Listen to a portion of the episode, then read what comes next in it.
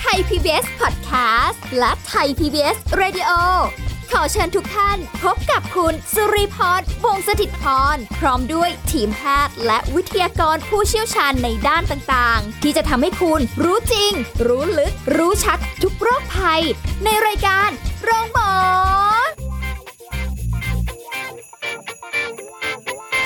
สวัสดีค่ะ คุณผู้ฟังค่ะ รายการโรงหมอมาพบคุณผู้ฟังกันแล้วค่ะ เช่นเคยนะ ติดตามสาระดีๆ ในการดูแลสุขภาพทุกรูปแบบแบบองค์รวมเลยนะ กายใจกินอยู่นะโรคนั้นโรคนี้นะคะ ติดตามรับฟังรายการของเรากันได้ค่ะ วันนี้สุริพรทำหน้าที่เช่นเคยค่ะ แต่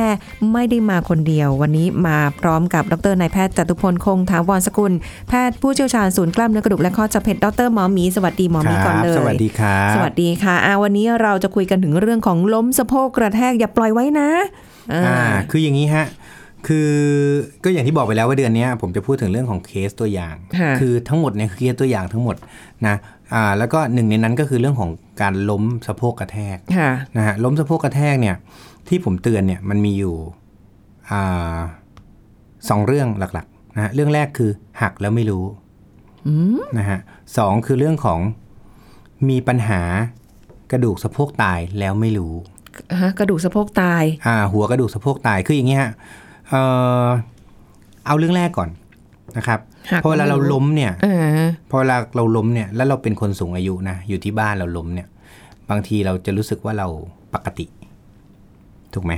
ปกติหมายความว่า ไม่เป็นไรหรอกกล้ามเนื้ออักเสบฟกช้ำธรรมดาเดี๋ยวก็หายเออก็นั่งนั่งนอนนอนไปเดี๋ยวก็ดีขึ้น แล้วก็ไม่ยอมบอกลูกหลานเนี่ยนี่สำคัญมากค่ะนะฮะคือพวกนี้เนี่ย มันอาจจะนำไปสู่หนึ่งนะฮะหักแล้วไม่รู้เพราะหักแล้วไม่รู้เนี่ยเราเจอหลายกลายมากเลยนะฮะคือคอสะโพกของเราเนี่ยนะครับมันเซนซิทีฟต่อการล้มมากนะเขาบอกว่าในทุกๆการล้มของคนสูงอายุเนี่ยค่ะห้าสิบเปอร์เซ็นมีโอกาสหักอ๋อนะฮะเพราะฉะนั้นเอ่อมีเคสหนึ่งเล่าให้ฟังล้มที่บ้านนะฮะเป็นผู้หญิงอายุ 60 ปี ล้มที่บ้านค่ะแล้วก็ไม่ได้ทำอะไรนะฮะกินยาแก้อักเสบไปเฉย กินยาเองด้วยนะเออกินยาแก้ป่งแก้ปวดไป หลังจากนั้น2อาทิตย์ ล้มอีกเอ้าอ่า ซึ่งในช่วงระหว่าง2อาทิตย์นั้นน่ะ ก็ไม่ได้เดินนะอ่า ก็คือเขาก็นั่งนั่งนอนนอนแล้วเขาก็จะเดินกระเพกกระเพกของเขาอะค่ะ อ่า เสร็จปุ๊บ ซึ่งจะบอกว่าอึดมากนะฮะอ่า คืออาจจะเป็นด้วย เขาคือพวกเนี้ยบางทีล้มมันไม่มีรอย เข้าใจปะคือไม่มีรอยอะไรเลยนะฮะ ตรงบริเวณสะโพกเนี่ย เสร็จปุ๊บเขาก็อ่าเดินไปอีก พอหลังสองอาทิตย์เดินอีก ก็ล้มอีก แล้วล้มเสร็จก็คิดว่าไม่มีอะไรอีก เพราะมันก็เดินกระเพกกระเพกได้ เขาก็บอก แล้วเนื่องจากมัน double double ล้มไงอ่าฮะเพราะว่าล้มครั้งแรกก็เออ ก็กำลังจะหายแล้วอะล้มอีก ก็กำลังจะหายกันเลยเดือนหนึ่งปุ๊บล้มอีกอืมเราก็เอ๊ะ ไม่ปกติ อันนี้คือเราซักประวัตินะ ญาติเขาก็เลยอะเดือนหนึ่งละล้มซ้ำๆซากๆ มาถึงเนี่ยปรากฏว่ากระดูกคอสะโพกอะมันหายไปแล้วอ้าวอ่า คือกระดูกสะโพกปกติมันจะเป็นเอ่อลักษณะเหมือนคล้ายๆไม้เท้าอะเนาะค่ะ ตรงบริเวณปลายบนของไม้เท้าอะนะฮะตรงช่วงระหว่างช่วงที่มันโค้งตรงไม้เท้านะ มันหัก แล้วมันแยกออกจากกันเลยนะฮะจากการแปว่าล้มใช่ คือปกติล้มหนึ่งครั้งครั้งแรกเนี่ย มันคงเป็นรอยเฉย อืมอ่าอ่าๆอ่ามีรอยแต่พอร้าวไปอเดิยู่นไปเดินมาเดินไปเดินมา ไอตัวคอมันอะกับตรงหัวไม้เท้าเนี่ยมันแยกออกจากกันเลย โอ้ยซึ่งแปลว่าล้มตั้งหักตั้งแต่ครั้งแรกแล้ว อ่า แล้วเข้าใจว่ามันไม่หัก แล้วก็ไปเดิน พอเดินอยู่ในสะโพกที่มันไม่มั่นคงเนี่ย ถามว่าเอ๊ะ หมอแล้วมันไม่เจ็บเหรอทำไมเขาเดินได้อืมเจ็บแต่เขาเดินได้ไงคือมันทนได้มั้งอ่า มันเจ็บทนได้ เพราะว่าถ้ากระดูกหักแต่ไม่เคลื่อนอะ ตั้งแต่แรกนะ มันจะ รู้สึกแค่เจ็บหน่อยๆอ่าคือมันจะเจ็บในวันแรกๆ พอสักสามสี่วันพอหลังจากนอนพักไปแล้วมันจะดีขึ้น มันก็จะเหมือนฟกช้ำธรรมดา แต่พอเขาเดินไปเนี่ยมันจะซุดลงซุดลงซุดลงเรื่อยๆอ๋ออ่าจนทำให้มันมีการแยกออกจากกันค่ะนะฮะซึ่งอันเนี้ยต้องเตือนเพราะอะไรเอ่อปกติแล้วเนี่ยต่อให้เราล้มในวันแรกนะ แล้วเราไปเอ็กซเรย์ที่โรงพยาบาล อาจจะไม่เห็นรอยหักก็ได้นะครับ ต้องบอกอย่างนี้นะเตือนเลยนะสำหรับคนที่สูงอายุ ถ้าหรือใครที่เป็นลูกหลานคนสูงอายุเนี่ยเกิดเขาล้มเราไปเอ็กซเรย์อย่าประมาท เพราะว่ามันเป็นเคสที่ผมเจอบ่อยๆ ในหลาย ๆ โรงพยาบาลนะครับ พอไปเนี่ยส่วนใหญ่เราไปเจอหมอทั่วๆหมอทั่วไปไม่ได้เป็นหมอกระดูก และต่อให้เป็นหมอกระดูก ก็ยังมองไม่เห็น มันมันรอยบางๆ เพราะว่ามันเป็นรอยที่บางมากฮะอ๋ออ่างั้นคนก็ถาม เอาคุณหมอแล้วทำไงให้รู้ว่าว่ามัน หักหรือไม่หักจริง CT scan CT scan เนี่ยหกพันกว่าบาท ค่ะ นะฮะ พอล้มหนึ่งครั้งไปหกพันเนี่ย มันก็ไม่ใช่เรื่องหนึ่งประกันมันไม่จ่าย ถูกไหมเพราะว่าก็เอ็กซเรย์แล้วคุณแล้วหมอเอ็กซเรย์ก็อ่านไม่หัก หมอกระดูกก็ไม่ได้คิดว่าหักจะส่งไปซีทีทำไม แต่มันมีปีนึงเนี่ยผมต้องเจอประมาณ3ามสี่รายฮะค่ะที่ว่าส่งไปปุ๊บเนี่ย แล้ว หมอทั่วไปอ่าน หมอเอ็กซเรย์อ่านไม่หัก แล้วอีกอาทิตย์หนึ่งมาปรากฏว่ามันหักนะสุดท้ายเราก็ต้องเชื่อว่ามันหักค่ะแล้วพอกลับมาอีกอาทิตย์หนึ่งเนี่ย โดยที่เราบอกว่าไม่หักไปแล้วอะ่ะอืมกลับมาแล้วมันหักเนี่ย มันก็ต้องผ่าแล้วไงค่ะจากปกติเนี่ย ถ้าหักมีรอยร้าวเฉยๆเนี่ย เราไม่ต้องผ่านะ อ่า หรืออาจจะผ่าเล็กนะครับ ในคนสูงอายุนะ แต่พอเป็นกลับไปเดินปุ๊บเนี่ยอีกหนึ่งอาทิตย์กลับมาพอมันแยกจากกันปุ๊บคราวนี้ต้องเปลี่ยนข้อสะโพกละ อ๋อ มันไม่ได้บอกมันต่างว่ากันมันไม่ได้บอกว่าหักจากการล้มหลาย ๆ ที ไม่ใช่ แต่ว่ามันร้าวมันหักก่อนตั้งละแต่แรกอ่าแล้วล้าวแล้วก็เดินเดินๆไป แล้วก็ค่อยๆล้มเนี่ยอืมเพราะว่ามันเคลื่อนไงก็เลยล้มอ๋อไม่ใช่พอล้มแล้วมาเคลื่อนพอเคลื่อนอ่าไม่ใช่อ่าล้มแล้วจึงเคลื่อนนะมันเคลื่อนก่อนแล้วค่อยล้ม อ๋อ เข้าใจละเลยทำให้อ่าล้ม ใช่ เสร็จปุ๊บพอมันเคลื่อนไปแล้วมันก็ไม่มั่นคงละ คราวนี้เดินไปมันก็ล้มเรื่อยโอ้โหๆนึกออกไหมแล้วกว่าจะมาก็เดือนหนึ่ง ก็เนี่ยสุดท้ายก็เลยต้องเปลี่ยนข้อสะโพกปกติแล้วการรักษาของอาการหักแต่ไม่เคลื่อนนะนะเราใส่น็อตเข้าไป 3 ตัวยึดจบ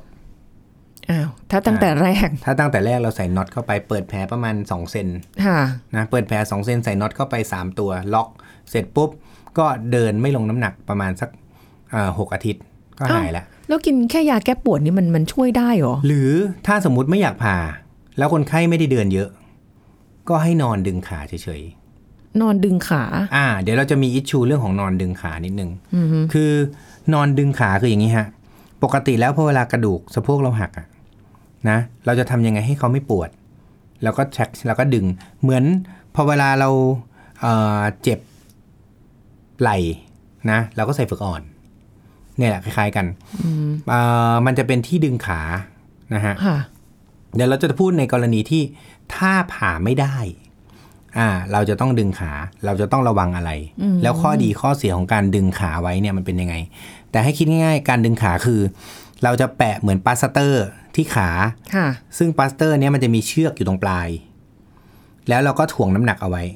เพื่อให้ขาเนี่ยมันตรงๆ อ๋อ แต่ว่าต้องนั่งหรือนอนอยู่นิ่งๆใช่ไหมนอนอยู่นิ่งอ๋อนอนๆอยู่ในอยู่นิ่งๆท่านอนแล้วก็ดึงขาแล้วก็ถ่วงน้ำหนักประมาณ 5กิโลโอ้นะครับค่ะซึ่งการถ่วงอันเนี้ยเพื่ออะไร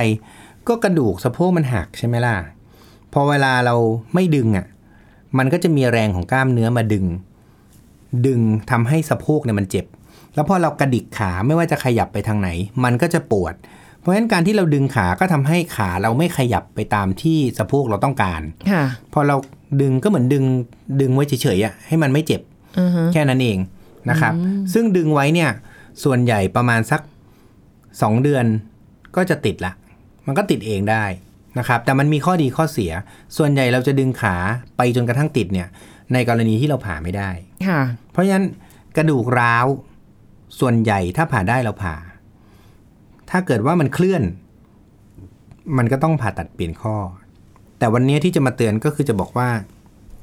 เอ็กซเรย์ครั้งแรก เสร็จปุ๊บเนี่ยนะ ถ้าอาการปวดมันไม่หายภายในสามวันห้าวันเนี่ย อีกอาทิตย์หนึ่งเอ็กซเรย์ซ้ำ อย่างที่บอกไปแล้วว่าเราไม่สามารถ CT สแกนทุกคนได้ถูกไหมค่ะอืมเพราะฉะนั้นเราจะเลือก CT สแกนในกรณีที่เราเห็นรอย แต่ไม่มั่นใจ แต่ถ้าเราไม่เห็นรอยเลยเนี่ย เคยมีฮะ ไม่เห็นรอยเลยนะ อีกอาทิตย์หนึ่งเคลื่อนเลยมีอืมไม่เห็นรอยเลยเนี่ย ใช่เพราะฉะนั้นแปลว่าอะไรฮะ หลักการของผมนะ ทุกรายที่สะโพกล้มสะโพกกระแทกซีทีไม่ต้องลงน้ำหนัก ไปเลยหนึ่งอาทิตย์แล้วมาเอ็กซเรย์ซ้ำค่ะ อ่า หรือเอ็กซเรย์ทุกเคส ผมว่าอันแบบแรกอะ่ะมันมันสร้างสรรค์กว่า หมายถึงว่าเขามาหาอ่าสมมติหมอปุ๊บวันนี้ล้มมาหาผมปุ๊บอ่าใช่ไหมปุ๊บเราก็ อ่าวันนี้เอ็กซเรย์จ้ะเราก็ไม่น่าหัก เราต้องพูดว่าไม่น่าหัก อะแต่อาทิตย์เนี้ยผมขออย่าเดินลงน้ำหนักอะก็ก็คือ ใช้นั่งนั่งนอนนอนๆเอาอ่าหนึ่งอาทิตย์ ดูก่อน เพราะอายุสูงอายุอยู่แล้วใช่ไหมหกสิบแปดหกสิบเก้าปีเจ็ดสิบปีเงี้ยขออาทิตย์หนึ่งห้ามเดินลงน้ำหนัก ค่ะอ่า เว้นซะแต่ว่าคนไข้คนนั้นเขาเดินมานะ ถ้าเขาเดินมาแล้วเอ็กซเรย์ไม่หัก ผมจบ แต่ถ้าเขานั่งรถเข็นมา แล้วเอ็กซเรย์แล้วไม่หัก ผมบอกนั่งไปเลยหนึ่งอาทิตย์ อืมโหไหวไหมหนึ่งอาทิตย์ มันจำเป็น เพราะว่าหนึ่งอาทิตย์ ตรงบริเวณที่มันร้าวเนี่ยมันจะชัดชัดเลยชัดขึ้นเลยฮะอ่าเพราะฉะนั้นหนึ่งอาทิตย์เป็นเอ็กซเรย์ซ้ำซึ่งตามหลักการมันเป็นอย่างนั้น แต่ถ้าถามว่า CT ส่วนใหญ่ผมไม่ค่อย CT เพราะผมว่าเออมัน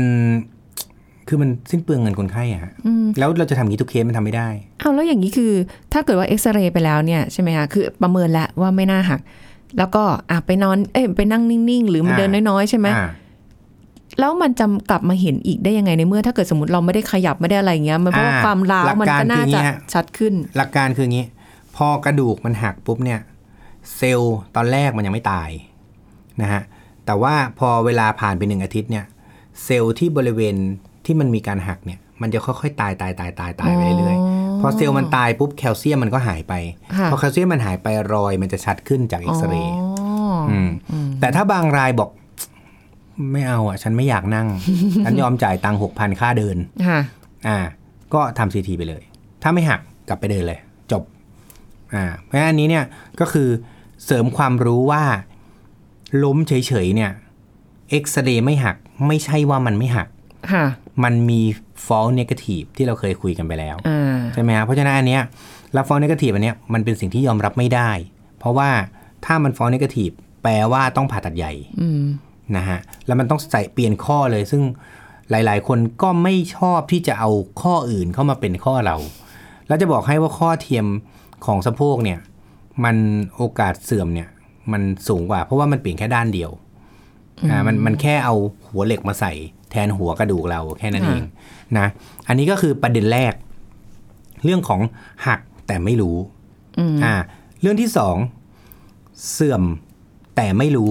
อ่านะฮะช่วงหน้าดีกว่าเนาะได้ ช่วงหน้าเต็มๆดีกว่า เสื่อมแต่ไม่รู้ช่วงหน้าค่ะ พักกันสักครู่แล้วกลับมาฟังกันต่อค่ะ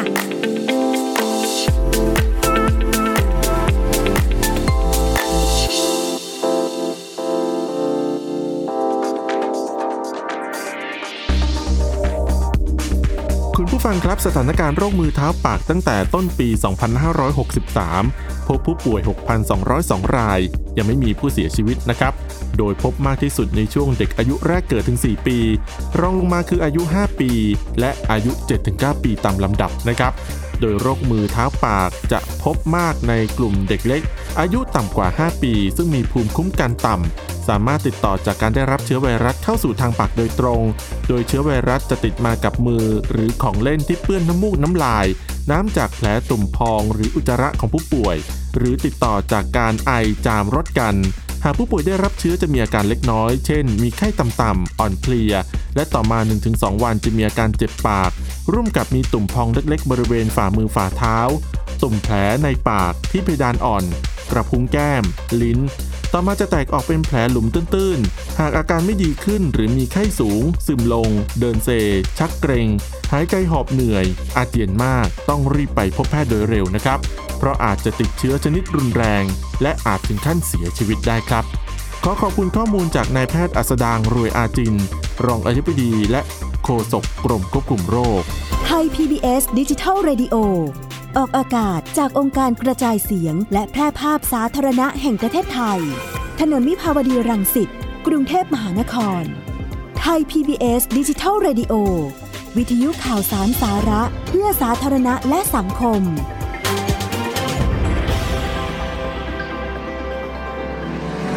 คุณกำลังฟังรายการ โรงหมอ รายการสุขภาพเพื่อคุณจากเรา กลับมาพูดคุยกับหมอหมีกันต่อค่ะเนี่ยพาร์ทนี้เสื่อมแต่ไม่รู้แต่ไม่รู้อ่าเสื่อมแต่ไม่รู้คืออะไร ก็คืออย่างนี้ฮะ พอล้มเสร็จปุ๊บเนี่ยอันนี้เคสแม่เพื่อนเลยฮะนะคุณแม่เพื่อนเลยนะเพื่อนคนนี้เนี่ยเขาบอกแม่เขาล้มมาห้าปี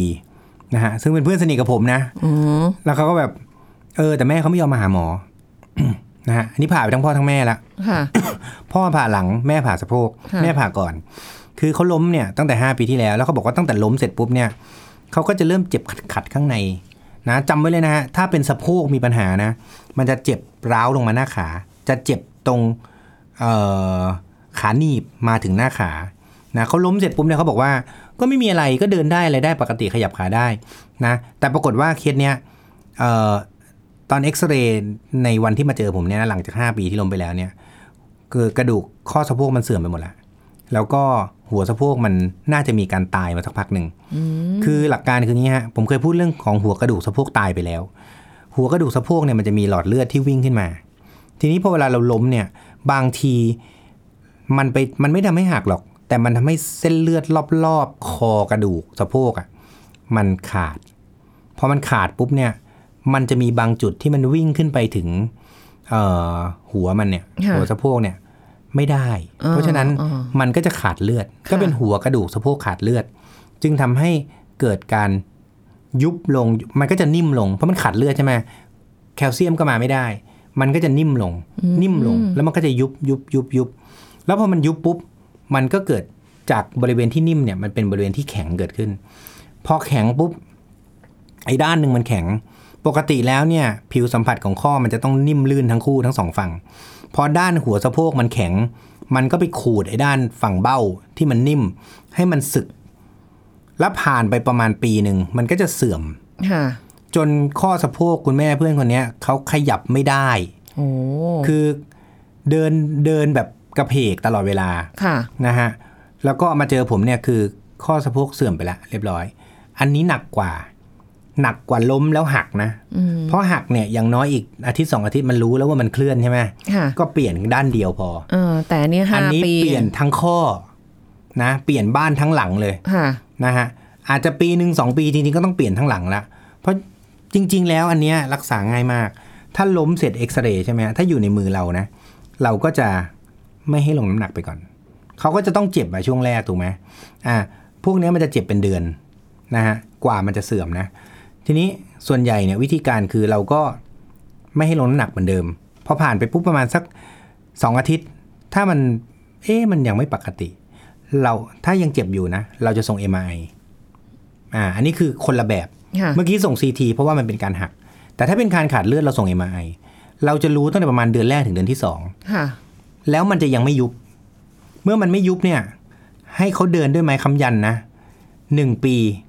ไม่ลงน้ำหนักข้าง นั้นเลยโหเป็นปีเลยอะแต่เดินด้วยไม้ค้ำยันนะหนึ่งปีไม่ต้องผ่าอะไรเลย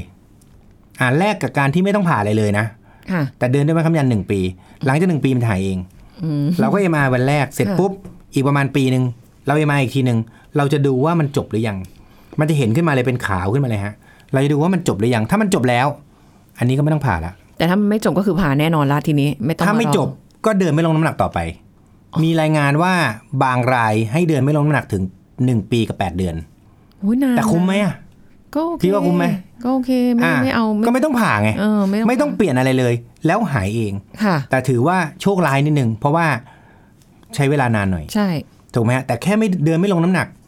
แล้วมันก็จำเป็นน่ะ ถ้าเราลงน้ำหนักเดี๋ยวมันก็ยุบไงอืมเราเดินไม่ลงน้ำหนักหนึ่งปีถึงหนึ่งปีแปดเดือนโหหาย แต่ส่วนใหญ่ประมาณหนึ่งปีก็หายละอืมแล้วก็ MRI ทุกหกเดือน ดูซิว่ามีการเปลี่ยนแปลงไหม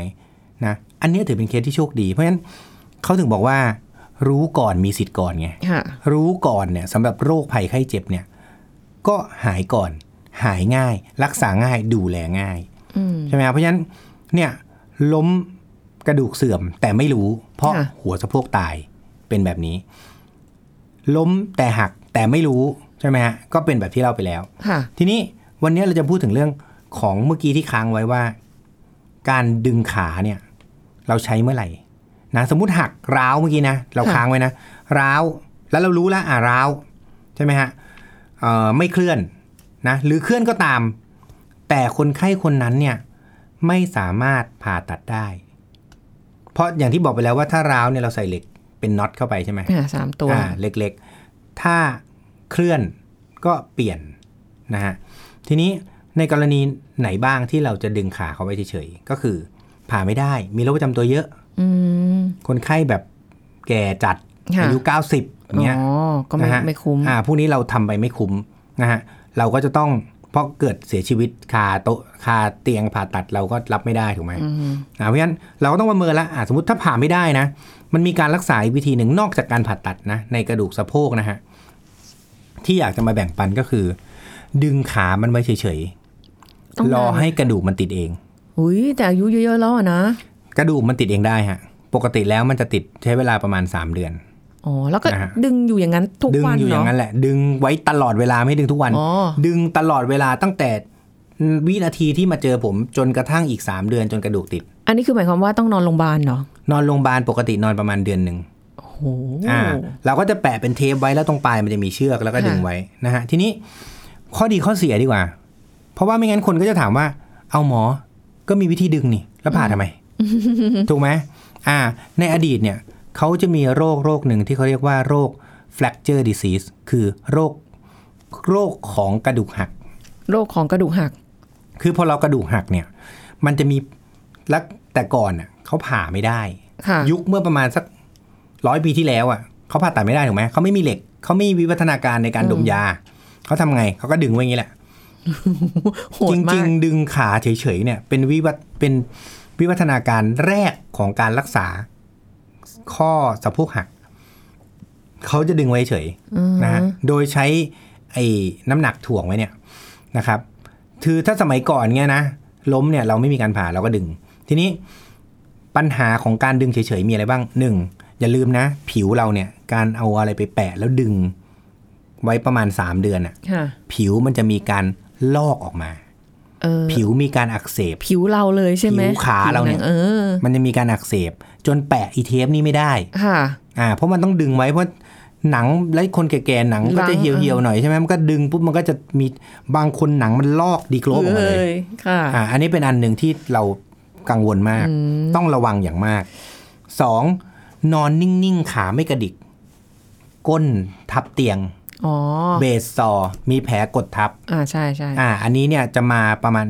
ประมาณสักสองถึงสามอาทิตย์จะมาแล้ว เพราะฉะนั้นการดูแลต้องดีมาก ถึงบอกว่าเดือนแรกเนี่ย มักจะให้อยู่โรงพยาบาลค่ะอ่าคนไข้ผมเนี่ยเพิ่งกระดูกติดไปเคสหนึ่งค่ะดีใจมากเลย เป็นผู้ชายนะฮะอายุ 90 ปี โอ้อืมเยอะมีมากโรคเลือดด้วยนะผ่าไม่ได้ก็โอ้ใช้ผมธีเห็นแล้วผมแบบ โอ้ย90ปีอีกแล้วอืมนะฮะผ่าไม่ได้ผ่านี่ไปแน่นอน ดึงขาไป นี่ดึงขาประมาณ1เดือนกับ 3อาทิตย์โอ้คนไข้กระดูให้กคติวาดมละให้ความร่วมมือดีมาก โอ้โหเขานอนโรงพยาบาลอยู่เดือนหนึ่งดูแลอย่างดีฮะ ต้องมีเตียงลมกลับบ้านไปก็ต้องมีเตียงลม ต้องมีเอ่อคนคอยพลิกตัวทุกสองชั่วโมง ใช่ไหมฮะเพราะไม่งั้นเนี่ยจะเกิดแผลกดทับอ่าสามคือคนนอนนิ่งๆ ปอด กลับไปบ้านเนี่ย ต้องมีคนคอยเคาะเคาะปอปอดดให้นะฮะเพราะว่าไม่งั้นเขานั่งไม่ได้โอ้โหถามว่าทำไมต้องอยู่โรงพยาบาลถึงเดือนหนึ่งเพราะเดือนหนึ่งอะมันจะไม่ค่อยเจ็บละอ่าพอเดือนหนึ่งผ่านไปกระดูกมันจะเริ่มติดแล้วไง อ่าพอเริ่มติดปุ๊บเขาจะเริ่มลุกนั่งได้ ปอดสบายใจได้กลับไปไม่ต้องเคาะปอดละแต่อยู่โรงพยาบาลเนี่ยทุกวันต้องมีคนมาเคาะปอดโอ้มหัศจรรย์มากอ่าอีกอันหนึ่ง90กว่าต้องมีที่เป่า ที่เป่าเพื่อให้ปอดมันมันไม่ตีบอ่าเพราะถ้านอนเฉยๆหายใจเบาๆหายใจเบาๆปุ๊บมันก็จะเกิด ค่อยๆเล็กลงใช่ไหมอ่าปอดมันก็จะตีบลงใช่ไหมฮะแล้วก็นอนนานๆฉี่ไม่ได้อีกกระเพาะปัสสาวะติดเชื้อ โอ้ยอ่า ติดเชื้อในกระแสเลือด จริงๆ มันมีประมาณ 10 โรค แต่เอาหลักๆ ที่เห็นภาพคือ ผิวหนังอักเสบ ผิวหนังลอก ปอดติดเชื้อ แผลติดเชื้อที่กดทับใช่ไหมฮะ ติดเชื้อที่ไตนะติดเชื้อที่นู่นที่นี่เต็มไปหมด ดังนั้นเราก็จึงย้ายมาผ่าตัดไงค่ะนะแต่ว่าการดึงขามีข้อดีสำหรับคนที่ผ่าไม่ได้แน่ๆแต่อย่างไรก็ตามมันขึ้นกับการดูแลคนไข้นะฮะคือ ดึงแล้วเสียชีวิตก็มีนะอ่า ก็คือเกิดจากการปอดติดเชื้อแล้วสุดท้ายก็ติดเชื้อในกระแสเลือดแล้วก็ตายไปคิดว่าเกิดจากการดึงไม่ใช่เป็นอ่าอย่างไม่ส่วนมีอื่น อ่า มันจะเกิดเขาเรียกเขาถึงเรียกว่า fracture disease ไงฮะ fracture แปลว่ากระดูกหัก disease แปลว่าโรคโรคที่เกิดจากจากกการระดูกกระดูกหักอ่าแล้วไม่ได้ผ่าแล้วมาดึงนะแต่ก่อนเราคอนเซิร์นเรื่องนี้มากเพราะฉะนั้นส่วนใหญ่เราจะผ่านะครับถึงเดี๋ยวนี้เราถึงบอกเออผ่าผ่าไปเถอะเพราะอะไรเพราะเรากลัวสิ่งอีกอย่างหนึ่งที่มันจะเกิดขึ้น เพราะคนทั่วไปบอก เออก็นอนเฉยๆดึงมันก็ไม่เป็นไรนี่ไม่ต้องผ่าหรอก เออเนี่ย อันเนี้ยคนส่วนใหญ่ควรจะรู้ว่าแหมทำไมสุดท้ายเราถึงจะต้องนำมาผ่าตัดเข้าใจไหมฮะเพราะฉะนั้นเอออย่างเคสล่าสุดเนี่ยนะอายุ 90 ปีผมดีใจมากเลย คือเมื่อวานนี้เพิ่งเจอกันค่ะนะก็คนไข้ลุกนั่งได้ละ นั่งข้างเตียงได้ละแผผลกดทับก็ไม่มีปัญหาอะไรนะฮะก็ตอนแรกก็เป็นอยู่ประมาณอาทิตย์ที่3นะมีแผลกดทับที่ก้นนิดหนึ่งเราก็ทำผงทำแผลอะไรไป แล้วก็เอ่อ ช่วงอาทิตย์ที่ 4 เขาก็เลยจะเริ่มไม่เจ็บละ ดูแลตัวเองได้ก็นั่งรถแอมบูเลนต์กลับบ้าน แต่อันนี้ก็ต้องมีการเตรียมเอ่ออุปกรณ์ที่บ้านอีกนะ ซึ่งเดี๋ยวเดือนหน้าจะมาคุยกันโอกาสหน้าใช่นะใช่เตียงที่บ้านเนี่ยควรจะเป็นยังไงนะส่วนใหญ่เตียงมันก็ขึ้นอยู่กับความผิดปกติของคนไข้ว่าคนไข้เป็นระดับไหน เช่น นอนติดเตียงไหมถ้านอนติดเตียงก็แบบหนึ่งค่ะอ่านอนติดเตียงเนี่ยจะเอาเตียงเตี้ยๆได้ไหมไม่ได้อีกนะ เพราะคนที่จะดูแลเขาจะลำบากอ่า แต่ถ้าเกิดคนไข้ที่ปากผ่าเข่าไปแล้วจะเอาเตียงสูงๆก็ไม่ได้นะ เพราะต้องลุกมาเดินนะ เดี๋ยวตกลงมาหล่นลงมาจากเตียงก็ต้องมีเตียงเตี้ยอืมระดับความสูงความต่ำระดับความนิ่มความแข็งอะไรพวกนี้ เดี๋ยวเราจะมาคุยกันในครั้งหน้าอีกแหมทีเสียดายมาคุยหัวข้อนี้หลังจากที่คุณพ่อเสียไปแล้วงั้นจะได้รู้ก่อนหน้านี้นะฮะก็อ่าวันนี้เราก็เลยเตือนกัน 3 เรื่องนะฮะอือฮึหนึ่งกระดูกหักแต่ไม่รู้อันนี้สำคัญมากอ่าสองกระดูกเสื่อมแต่ไม่ทราบอ่านนะครับสาม การรักษาแบบไม่ผ่าตัดดูแลให้ดีทำได้อย่างไร ก็วันนี้เราก็ขอสรุปแต่เพียงเท่านี้ขอบคุณมากนะขอบครัคุณบค่ะหมอหมีค่ะเอาติดตามได้เพจหมอหมีนะคะ ส่วนวันนี้หมดเวลาแล้วเช่นกัน คงต้องเจอกันใหม่ครั้งหน้า สวัสดีค่ะ แชร์ พูด บอกต่อ กับรายการโรงหมอได้ทุกช่องทางออนไลน์ เว็บไซต์ www.thaipbspodcast.com แอปพลิเคชัน Thai PBS Podcast Facebook Twitter Instagram Thai PBS Podcast และฟังได้มากขึ้นกับพอดแคสต์โรงหมอ ที่ Apple, Google, Spotify, SoundCloud และ Podbean ทุกเรื่องทุกโรคบอกรายการโรงหมอ